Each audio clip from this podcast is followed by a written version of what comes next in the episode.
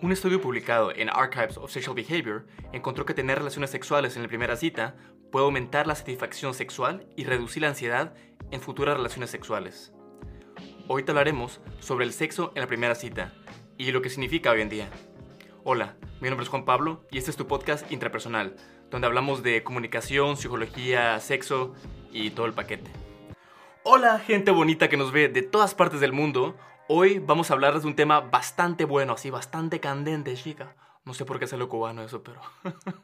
pero bueno, el tema de hoy es la cena de Pancho, el delicioso, bailar el mambo horizontal, bañar al nene, saludar al pelado, limpiar el horno, blanquear la chimenea, verle la cara a Dios, echarse un polvo, medir el aceite, pasarle el plumero, sacudir como colcha vieja, chingar, echarle crema a la empanada, ponerle Jorge al niño, hacer rechinar el catre, batir el chocolate, ofender al papa, la entrevista con el brazo de albañil, empiernarse, dejar ciego al cíclope, darle a la mandanga, acariciarte, por, acariciarte el ombligo por adentro, el meta y ponga, hacerle ñaca ñaca, que te den como violín prestado.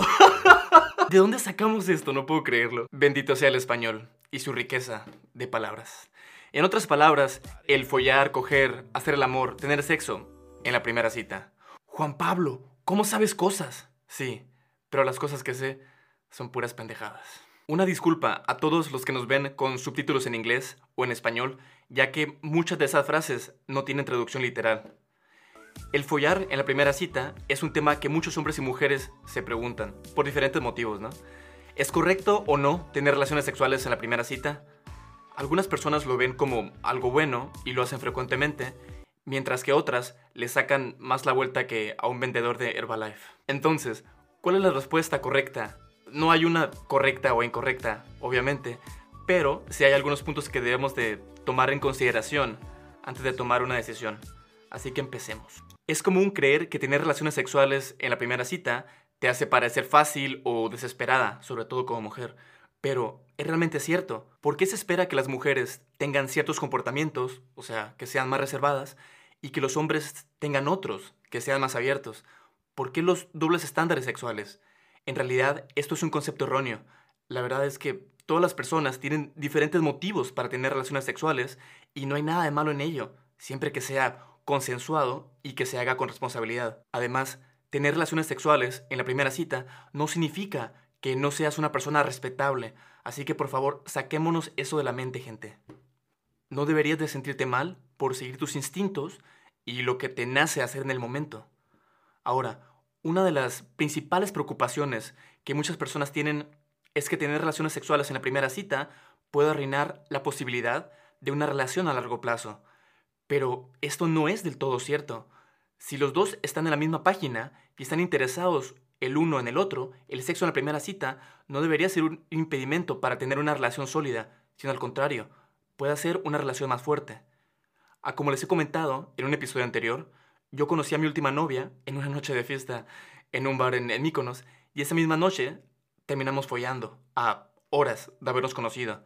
Y después de follar esa noche, nos seguimos viendo y estuvimos muy felizmente de novios por más de dos años.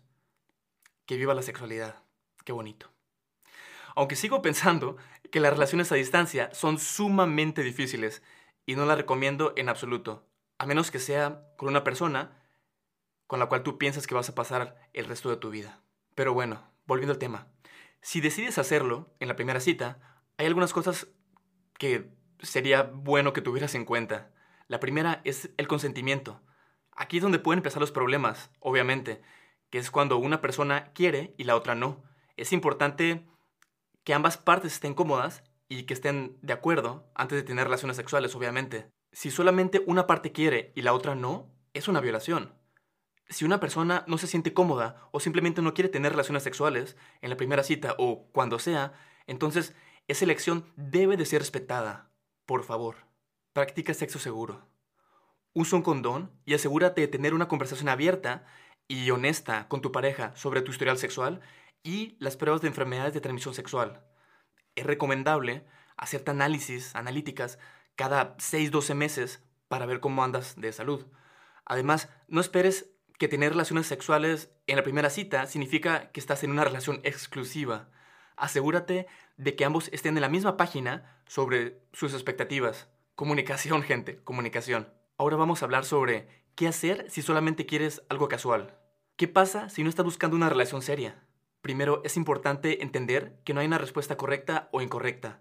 Lo que funciona para una persona puede no funcionar para otra, pero hay algunas cosas a tomar en cuenta bastante importantes. Comunica tus intenciones.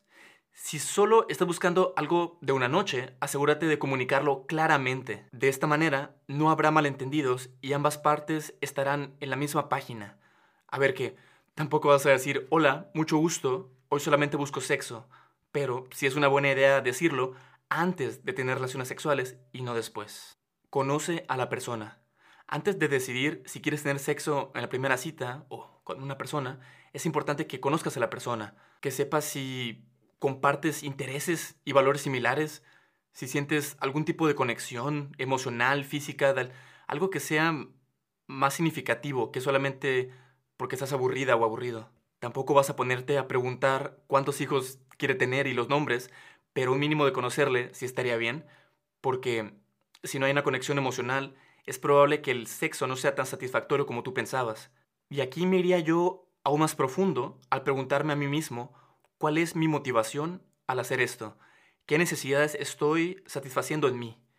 Y aquí no se trata de pretender ser buena persona o estar enamorado, enamorada o lo que sea. Si la respuesta a esa pregunta es simplemente, pues nomás lo estoy haciendo porque estoy cachonda, cachondo, o lo hago para satisfacer mi ego, pues ya está, que así sea. A veces las personas simplemente queremos tener algo nuevo en nuestras vidas, y eso no tiene nada de malo. Donde empiezan los problemas es en los excesos. Si te das cuenta de que es tu quinta follada de la semana y apenas estamos a miércoles, pues no mames, ahí sí tienes que poner atención. Y aquí de lo que se trata es de, uno, ser fiel a tus necesidades y satisfacerlas, y dos, entender de dónde vienen tus necesidades. Una vez que conoces esas dos cosas, empiezas a tener una vida más plena. En fin, volviendo a los puntos.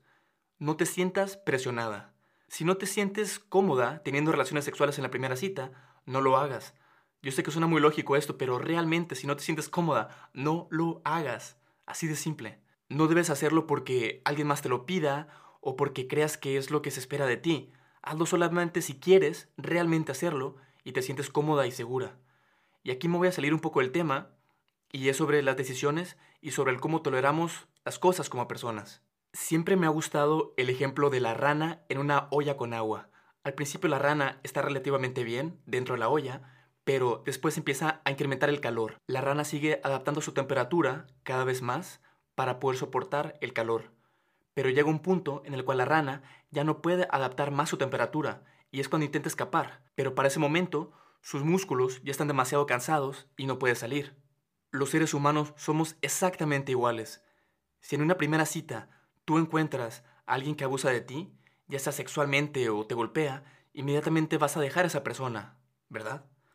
Pero, ¿qué pasa si al principio todo estaba bien? O sea que el agua estaba agradable, y después de dos, tres, cuatro años empieza el maltrato poco a poco.